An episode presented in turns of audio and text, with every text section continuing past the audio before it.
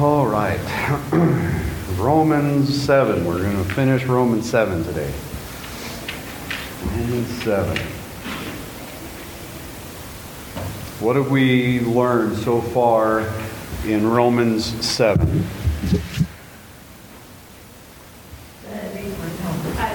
haven't learned nothing? They're very confusing. Even slow.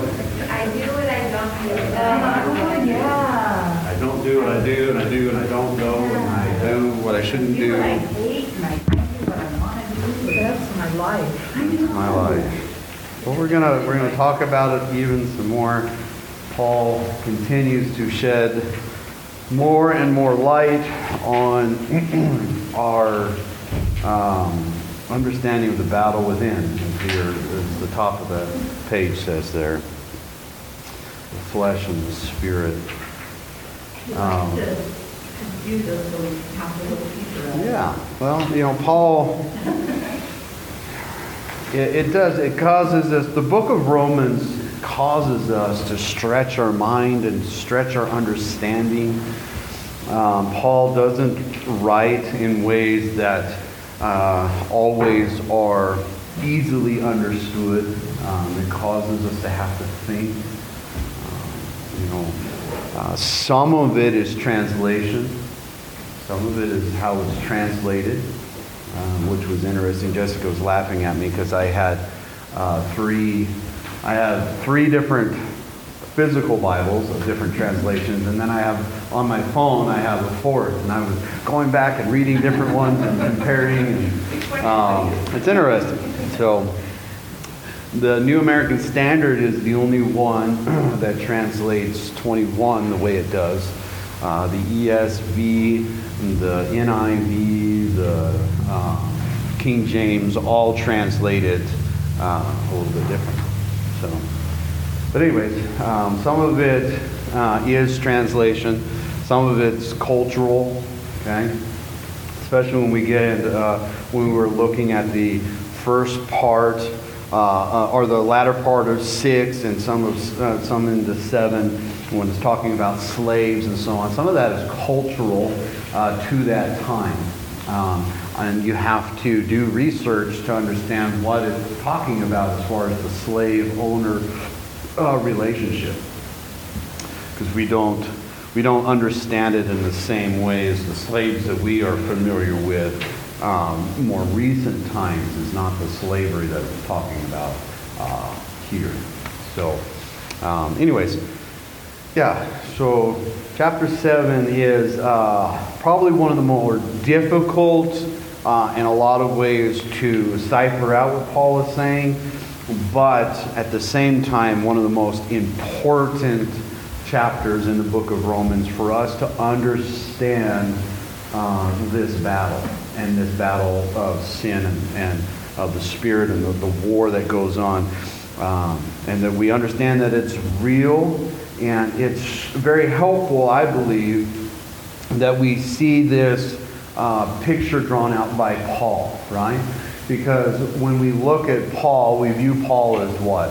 You know, the, the hero of our faith, this, this man that probably, if you could live a sinless life, it was probably Paul got the closest, right? That's, that's probably the way we would look at Paul. And so uh, that's the mindset often we have about Paul. And then we see Paul write chapter 7 and says, Oh, wretched man that I am. Uh, and gives us a clear understanding that uh, you've never arrived. Uh, something just uh, as a, a, lead into that understanding.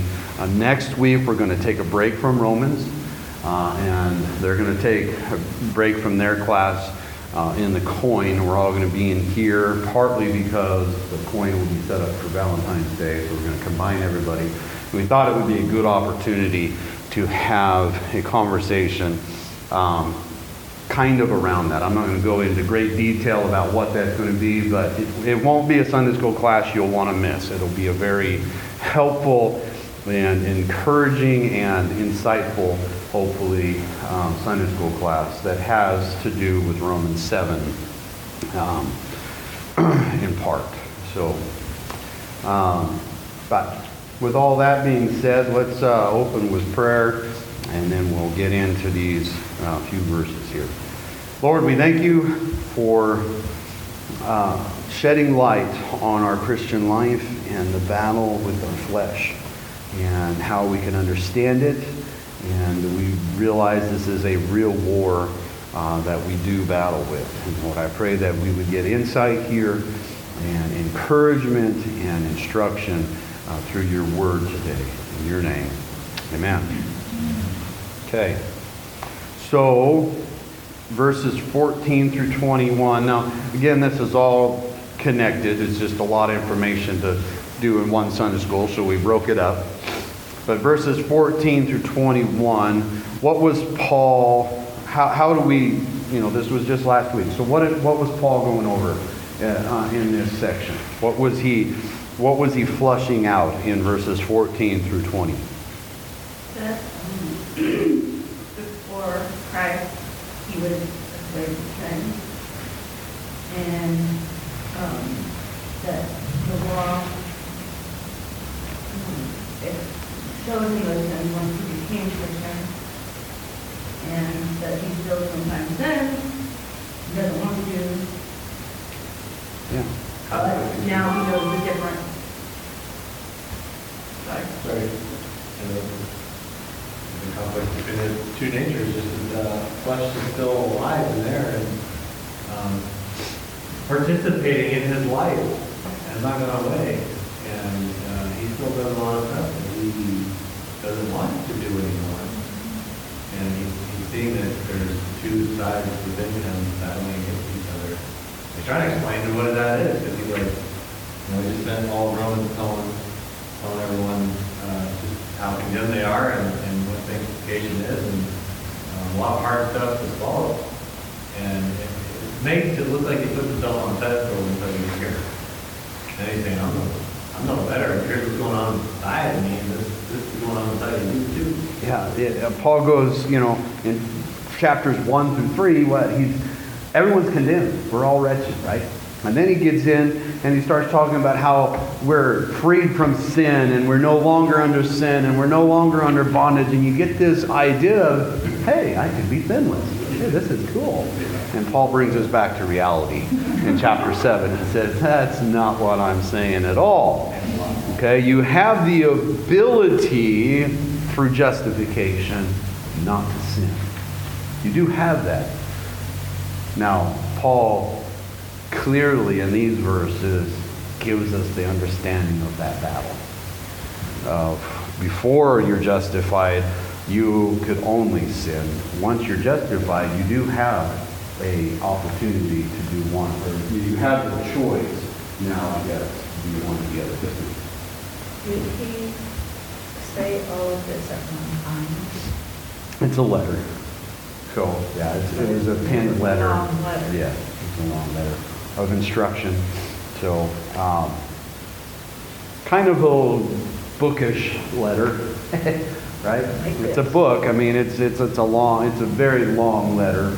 Um, but, yeah, it's, the chapters and verses and all of that were done much later, and it was done for our benefit to help us, you know, theologians and scholars and so on broke it up as best they could in different, you know, trains of thoughts and so on. And so that's where you get your chapter breaks and your verses. And it does make it easier for us to say, you know, go to verse 4, where if none of that was in here, uh, you know, go to paragraph 7 in the middle of your, you'd all have to have the same Bible to be able to, um, and so it, it, there's, it's very helpful for us, but when they were reading it, it was, you know, obviously just all in a type of a letter, So like you would be reading a book. Yeah, so you wouldn't, none of this is designed, there are breaks, just like there is in a, you know, a letter, a, a change of thought. And that's where you get, um, there's, there's things in your Bible as you begin to read, um, I don't know what that is, that little thing is called, but, no, the little cue, this thing. That's a paragraph. Is that, That's- yeah, yeah. that's okay. So that's identifying a new paragraph. Yeah, those two lines. So that's identifying there's a new thought being given, okay? Um, But anyways, um, yeah, so as we read, we don't, when we, when Dean and I or uh, the other pastors um, stop in a section, it's just because there's too much information there to give if we keep going. Um, To really, um, if, if we were designing this class as a 50,000 foot view, we would take larger chunks. Does that make sense? Don't- So we, it's more of an overview. We would take larger chunks of scripture because it's more of an overview. But this class isn't designed to be in-depth, and so we take smaller chunks. It's going to take us uh, close to uh, two, two and a half months just to get through chapter eight. Because we're going to be taking two, three, four verses at a time. It would be interesting to see how many words versus the English language, like what is the difference in length? Because when you translate something into English, like you can have more words than they did. Yeah, it reminds me of the old uh, Chinese movies put into English, right? And the guy says, "I wouldn't do that," and the guy keeps talking, right? I wouldn't do that, and you can see the guy still, still speaking. So, yeah, could be. uh, Great question. That would be interesting. So the, the, the language, there's, you know, they, sometime, a lot of times, the, their language, they'll just use one word, or they use five or six to explain it. And uh, it's interesting because Arch, like I was saying, I have four different Bibles translations, and all four of them said things differently. So in, in verse 21, it says, I find then the principle that evil is present in me. The ESV says law, the King James says law, uh, the ESV, or the um, NIV says law, and here for the word principle. Yeah, so those are, those other translations, and it, and it does uh, give that understanding. Well, mine has a one beside it that says law Right. in the Bible. Okay, So, and that, and that's good for us to do. I was doing some, I'm going to be preaching here in Corinthians, so I was doing some studying. And um, the verse said, uh, it is not good for a man to touch a woman. And in other translations, it says completely different. And it gives you, um, gives you different understanding. So you got to be, you got to be knowledgeable of the fact that your translation, again, is a translation. And so do the due diligence as you're reading to make sure if you're not understanding, you know, look and compare and say, or ask questions. Be like Joe, ask questions. Good. And I do. Um, my friend in Florida, Mhm. I don't know what church she goes to, but it sounds crazy to me. But she said, told me, we were, we were reading a scripture together, and she was, to me, she was way off. And she said, well, different people read it in different ways. No. And I Yeah. said, well, you have to take it like it says. And she says, there are different translations, and you can read it however you read it. There's different translations, but the problem is, is the translations all need to be uh, saying the same thing. They might say it differently, they're saying the same thing. So this translation says, I find then the principle that evil is within me. Does anybody have a different translation than um, the New American Standard? What translation do you have? Uh, King James, So read, read what King James says in chapter 7, verse 21. 7 verse 21.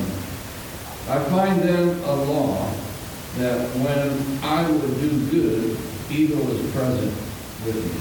Okay, so it changes the wordage, but it's the same principle. There's nothing changed with what it's saying, whether it says principle or law.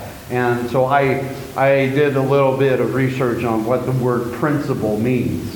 Okay, and fundamental and I got a your question. yes, So when he says, uh, I find then a law that when I would do good, He's trying to do. evil is present with me. So is it evil that's trying to tear him down? Is that what? Yeah, that's what this whole lesson is going to be about today. Okay. is that war within. Okay, so uh, the New American Standard uses translates the word to principle. Okay, uh, and the the fundamental truth. Okay, a fundamental truth, or um,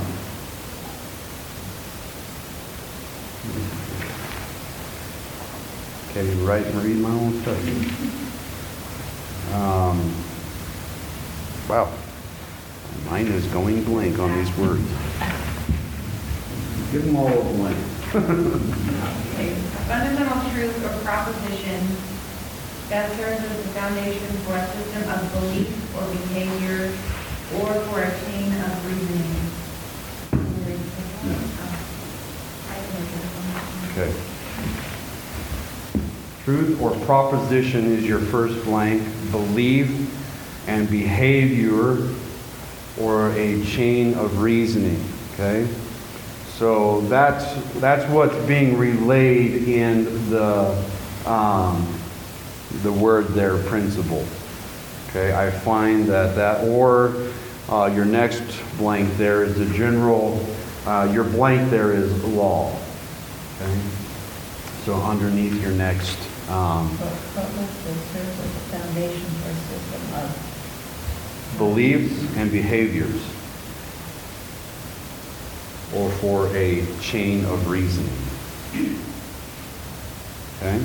And if you look at that, it really does fit, right? I find in myself the principle that evil is present within me. Okay? Beliefs, behaviors, a chain of reasoning, this, this evil that is reside within the flesh of, of humanity uh, is, is very present in me.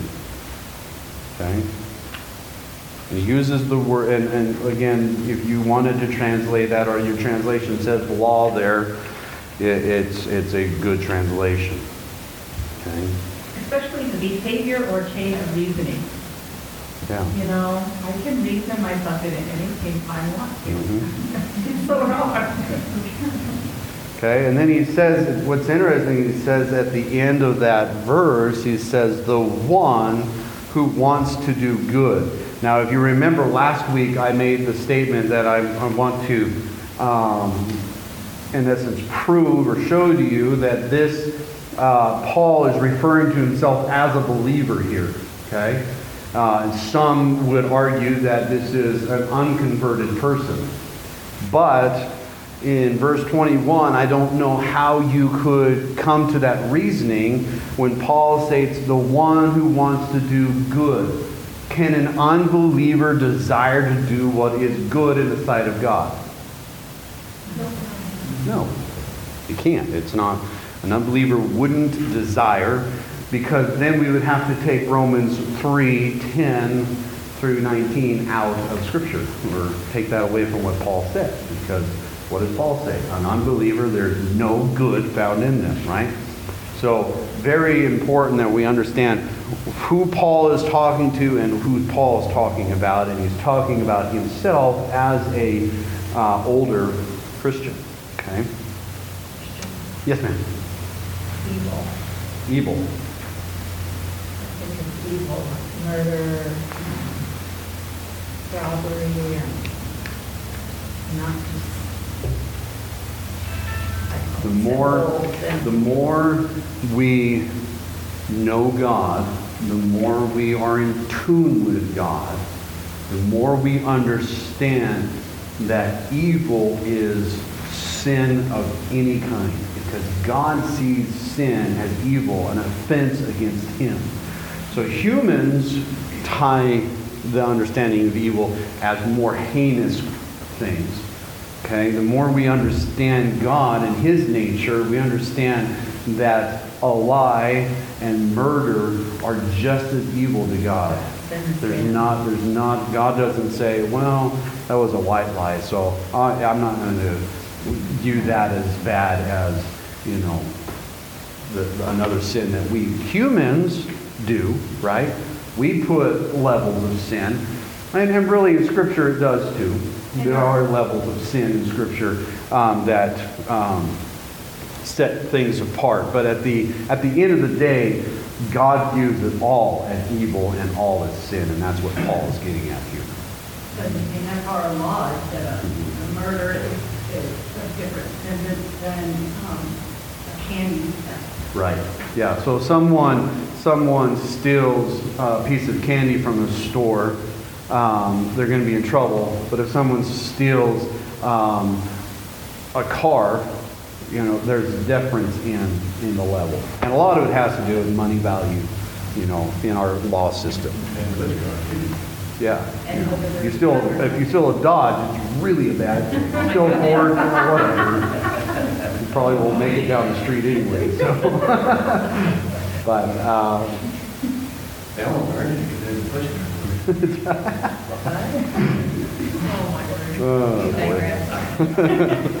So, um, yeah, the one who wants to do good, Paul is clearly setting up the idea that the, the principle of evil is present in me. This, this law, this desire within me to do evil that's present. And the understanding of the word present is means it's, it's right there. It's not like in the deep crevices of my inner being that comes up every once in a while. It's present. It's ever before me. Is the, under, the idea given there. The one who wants to do good. And that piece, again, relaying the foundation of the war between himself and the flesh, or his new nature and the old nature. All right? So here, um, the word good is, uh, is defined in verse 22. That's your blank there. So Paul, again, goes, he says, the one who wants to do good, and then he goes right into 22 and explains himself by what he's saying there. For I joyfully concur that the law, uh, with the law of God in my inner man. Okay, so verse 22, Paul joyfully concurs.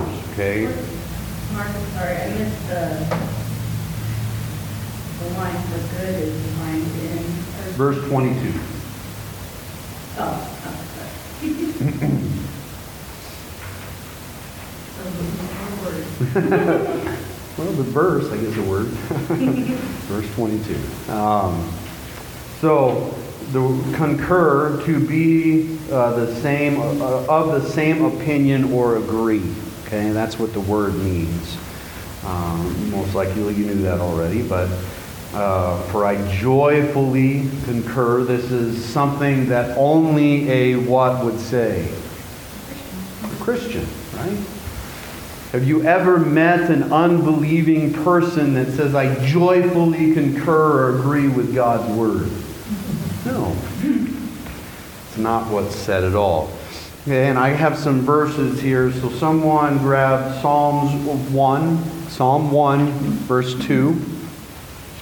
So the little arrows, those are all going to be verses. Okay? Psalms 1 and verse number 2. And then in Psalms 119, you're going to have a few verses to read. Okay? The whole chapter. No, just kidding. Psalms 119, 47, and then verse 77, and then verse 105 and 140. Okay? Say those again, 47, Psalms 119, 47, 70, 119. Okay, the chapter is 119, and then 47, 77, 105, and 140. 105 what? And 140. Okay, so someone have Psalm 1, verse 2? But his delight is in the law of the Lord, and on his law he meditates day and night. Okay, so the understanding here in, in Psalms is the same uh, idea that Paul is getting. Okay, I joyfully concur with the law of God, or joyfully agree. Okay, it's the same thing. He delights in the law of the Lord. All right, Psalms 119, 47. Who has that one? Okay. I shall delight in your commands, which I love. Okay? He loves the commands of the Lord. I will delight in his love in the commands and I love them. All right? Verse 77. May your compassion come to me that I may live, for your law is my delight. Okay? Again, he, he confesses again, my the the law is his delight. Okay? This is the same heart that Paul has when he says joyfully concur. 105. Thy word is a lamp to my feet and a light to my path. Okay, so he sheds a light again on the law as the word, as a lamp and a light to his feet.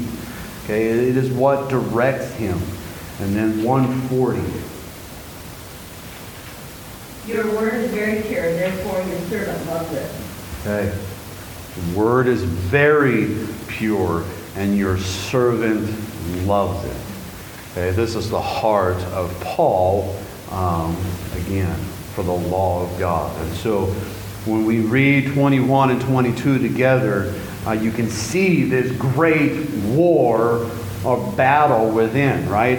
I find in, I find then the pr- uh, principle that evil is present within me, the one who wants to do good, for I joyfully concur with the law of God in my inner man. Okay, there's this battle that one side of me wants to do evil, the other side of me joyfully loves God's law. Okay? And then we're going to look at the word inner man. Okay, the word inner man is the same idea that Paul gives in verse um, uh, verse 17. So now no longer am I the one doing it, but sin which is dwelling in me. Okay, that inner man um, is referring to the first part of the sentence. No longer am I, and we talked about that last week. And he brings it up again in verse number 20. But if I am but if I'm doing the very thing I do not want, I am no longer the one doing it, but sin which dwells in me. Okay, and so the inner man, now these are saying dwells in me. This is in the flesh. Okay, the inner man is the one who is regenerate and who is a believer uh, and um, is renewed in Christ. And we see that in first or second Corinthians, second Corinthians, we see the mention of the, the inner man here. Second Corinthians 4 in verse 16. Second Corinthians 4 in verse 16. And then Ephesians 3 16. Okay, someone want to grab the first reference and someone else grab the second. Ephesians 3 and 16. And this is in reference to the inner man. Okay? Okay, go ahead. Therefore, we do not lose heart, but though our inner, or though our outer man is decaying, yet our inner man is being renewed day by day. Okay, so this is in reference, the outer man would be the flesh, the war, the per, the, the uh, identified as the one we're having a war with. The inner man is renewed day by day by, by the Spirit, okay, and regenerated by the Spirit, okay. Uh, Ephesians three sixteen. That he would grant you according to the riches of his glory to be strengthened with power through his spirit in the inner man. Okay, and again, strengthened through His Spirit, where in the inner man. So this, uh, this under, understanding here of the inner man is referring to that regenerate person, that person that has been justified and on the pursuit of sanctification. Okay? You feel like we have an understanding of those two verses? Okay, we'll move on to verse 23. but I say, hmm, but I say a different law in my members of my body. See a different law in members of my body. Waging war against the law of my mind and making me a prisoner of the law of sin which is in my members. Wow. Okay? If that uh, doesn't cause your mind to go, whoa, what's he saying here? Okay? Wow, it, it, there's, there's a lot going on in that verse, and we want to look at it correctly. Okay? We don't want to look at this uh, incorrectly, because you, you could if you don't read this in the way that Paul's intending. Okay? What is the body? Okay? Go over to just your next page over or back, Romans 6 6. What does Romans 6 6 say?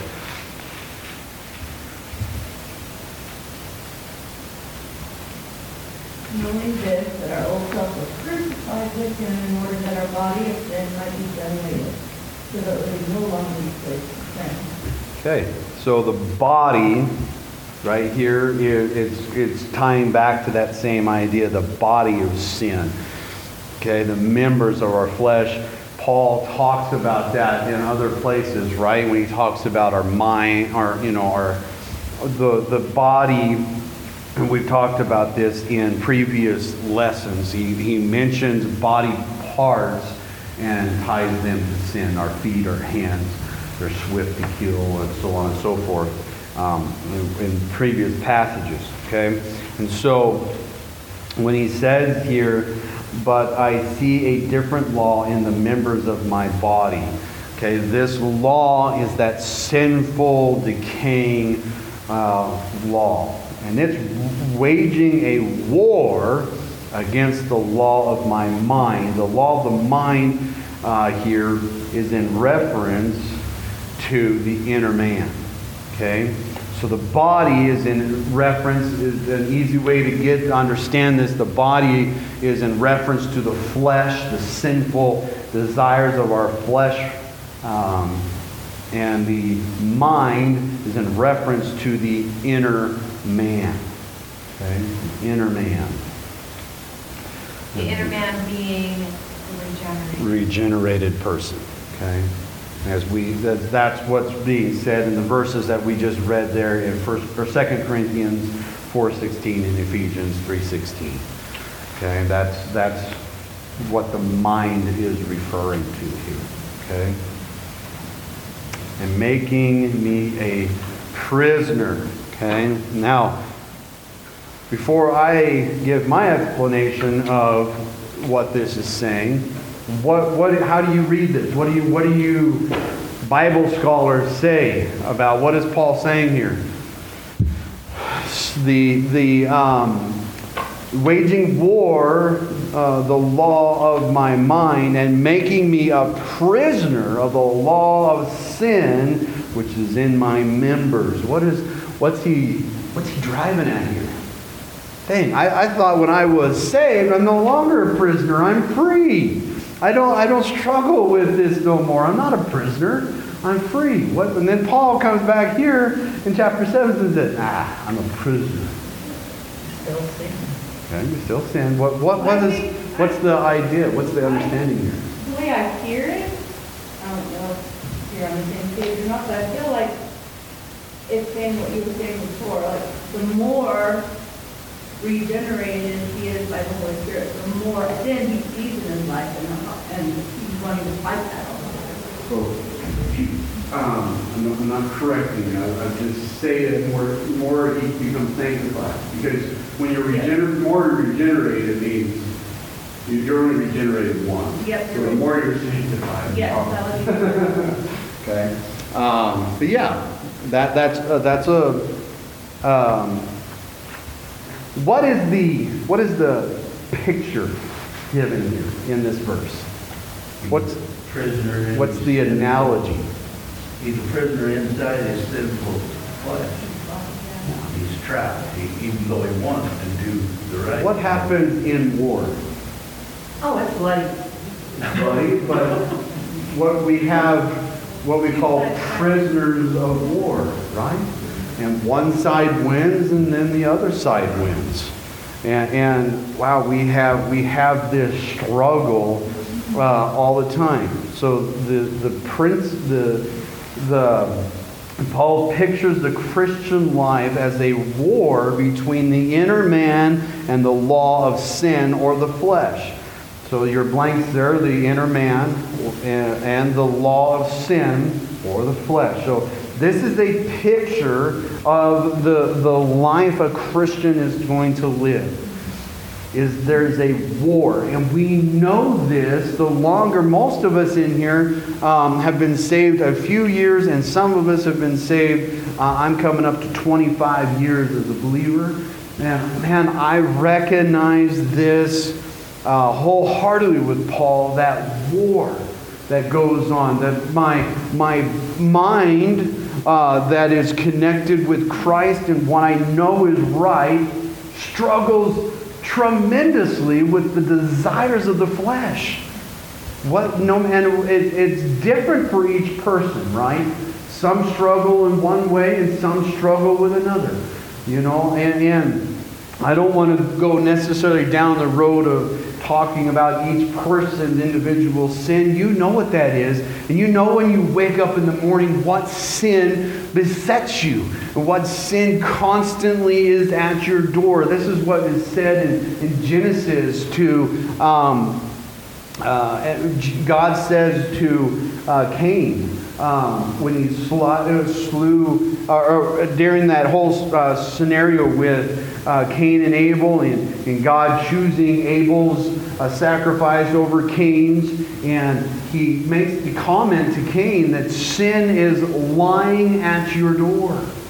It's right there, and you don't want to you don't want to let it in. And it, sin is constantly there within your body. Uh, but I see a different law in the member of my body waging war against the law of my mind or the law of God, which is another way you could say that, and making me a prisoner of sin. The understanding of prisoner.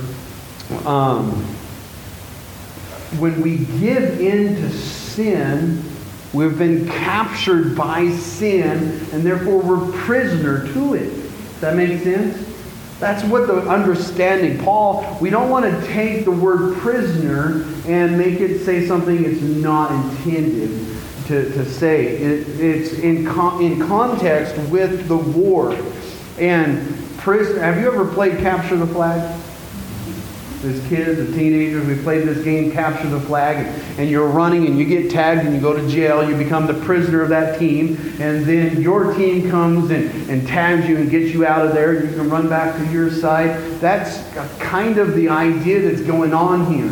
Is we're a prisoner of sin, and then uh, we we get released from that when we get victory over a sin, but we never get complete victory until death.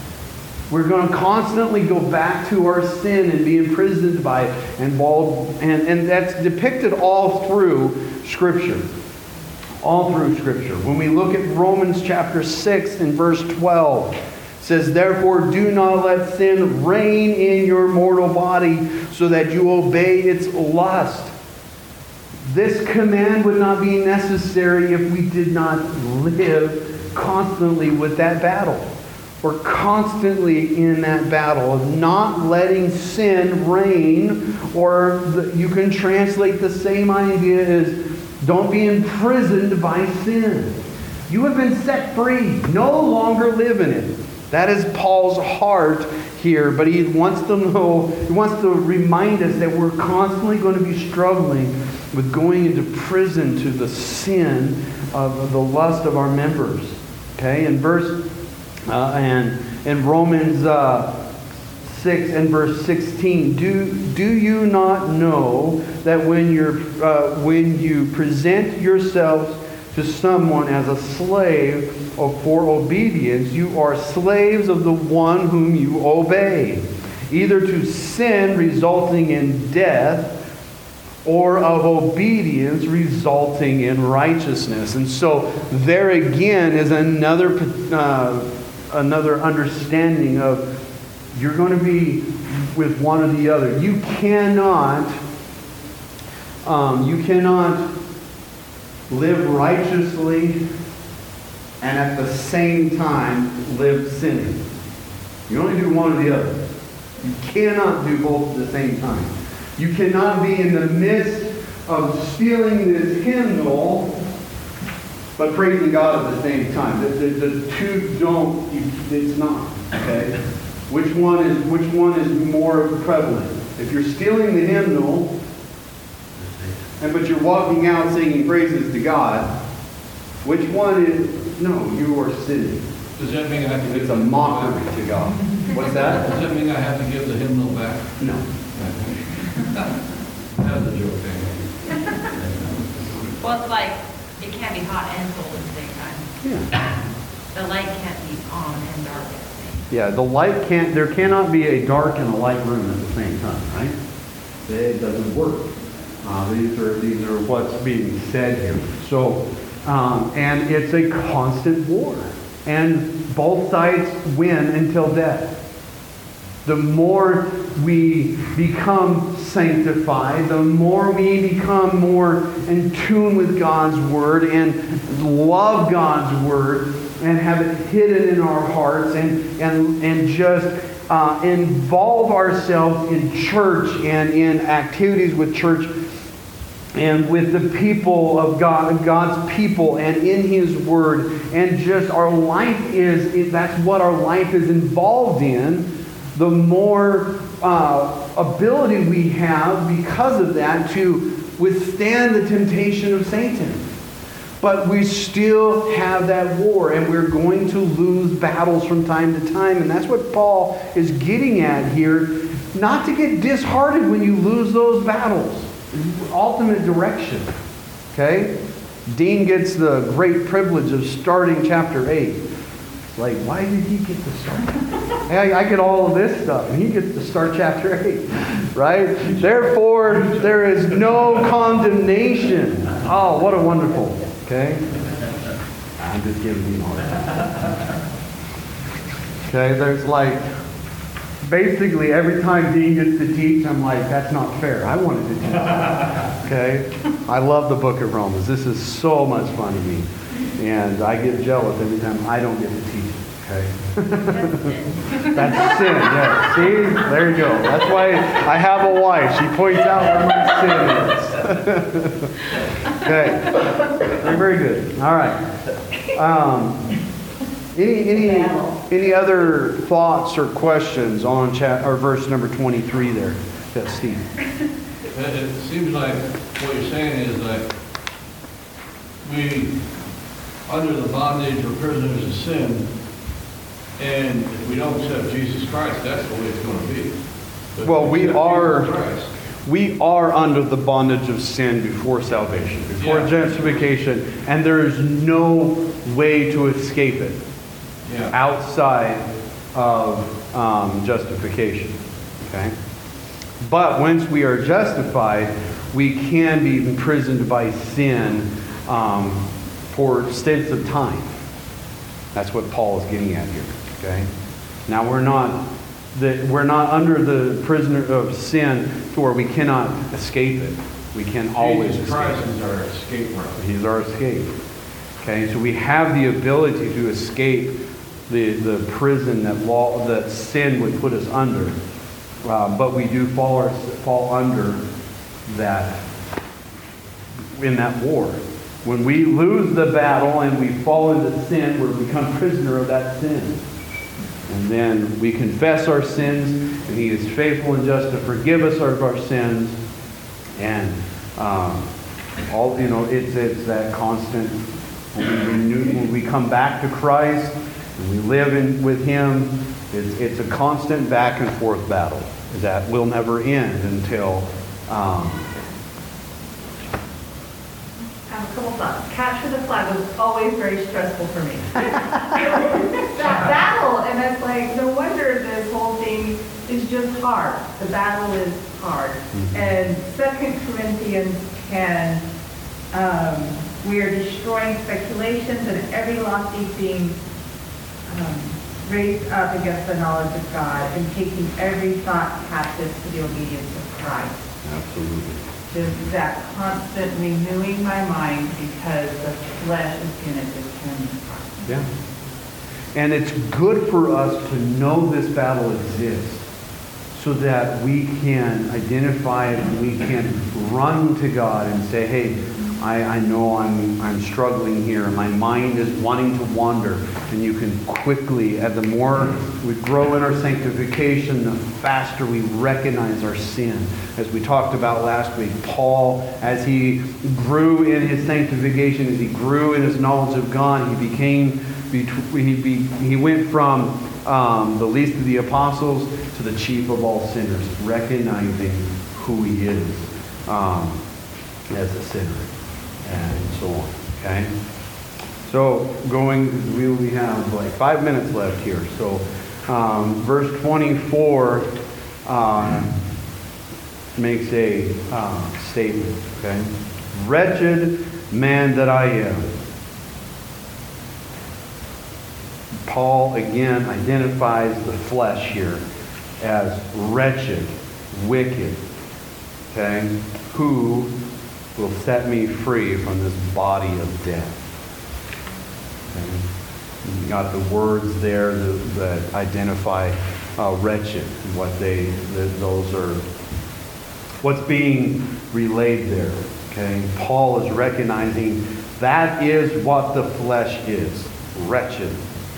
We sing the song, Amazing Grace, how sweet the sound that saved a wretch like me.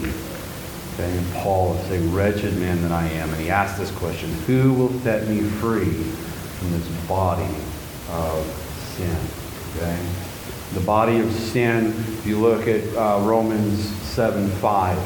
For while we were in sin, this is uh, unregenerate, okay, unsaved, while we were in sin in the flesh, the sinful, or sorry, for while we were uh, in the flesh, the sinful passions which were uh, aroused in aroused by the law were at work in the members of my body to bear fruit for death. Okay, so body of this death. The fruit that is bared by a wretched man is death. Accounts for nothing. Okay, and he asks this question, who will set me free? And he answers that in the first part of 25. Thanks be to God. Through Jesus Christ, our Lord. Okay? That is who is going to set us free. We are set free um, by God through our Lord Jesus Christ. Thanks be to God. All right, that's that's what that first part of that is is answering the question of Paul laid out in verse 24. And then it says, so then, Paul gives a summary of the Christian life. Okay, this is the summary of what Paul's saying all the way through, or in, in the latter part of chapter 7, verses 14 through 25. This is the summary of it. So then, on the one hand, I myself with my mind am serving the law of God, but on the other, with my flesh, the law of sin. Okay? And throughout Scripture, we see, and it's really Paul identifies that we do not want to serve flesh. Stay away from the fleshly desires. And he, he gives us list after list after list of what the flesh and its desires are, and he gives us lists of what the, the spirit and the, the inner man desires, and the two together. And we constantly war. And so the encouragement for us today is we are warring. If you are warring, the good the, the chances of you being regenerate are very good. Because you don't war if you're on the same team. And if you are unregenerate, you're on the same team, and so you're not warring. Okay? You're already there. But if you're not on the same team as the flesh, you're going to war with it. The, the, the encouraging thing that I have today is Dean's going to encourage you next week. with the, or two weeks, sorry, two weeks. With, uh, with chapter, the start of chapter 8. But remember, at the end, we win because when time is over and God brings us to heaven to, with Him, sin will be no more. And at the end of it all, we will still win. And we have victory with Jesus over these sins through Him.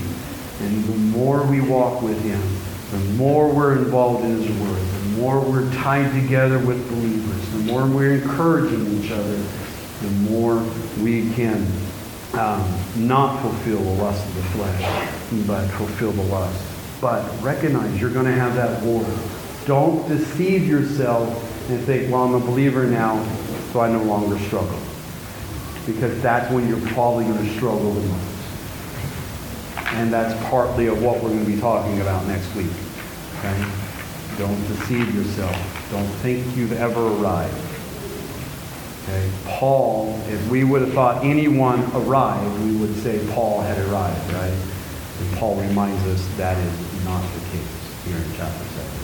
We're going to struggle with sin, but we can, we can not. See, um, we can have victory over these sins in, in the fact that we can live uh, in, in our sanctification. Before salvation, all we could do was sin. Now we can fight and war against it. We can have that battle against it. And through Christ, gain victory. Through Christ. We don't gain the victory ourselves. We gain it through Christ. Christ is the only one who gives us the victory over sin. Because if we were able to do it ourselves, then why would we need Christ? We have to have his strength, or we will constantly be in the state of wretched man that I am. Okay? Okay? Well, we've made it through chapter 7. Okay? And we start, like you said, in two weeks, chapter 8, and just get uh, ready to settle in. We'll be in chapter 8 for several weeks. Who's the blank after, under improvement, blank there, whatever?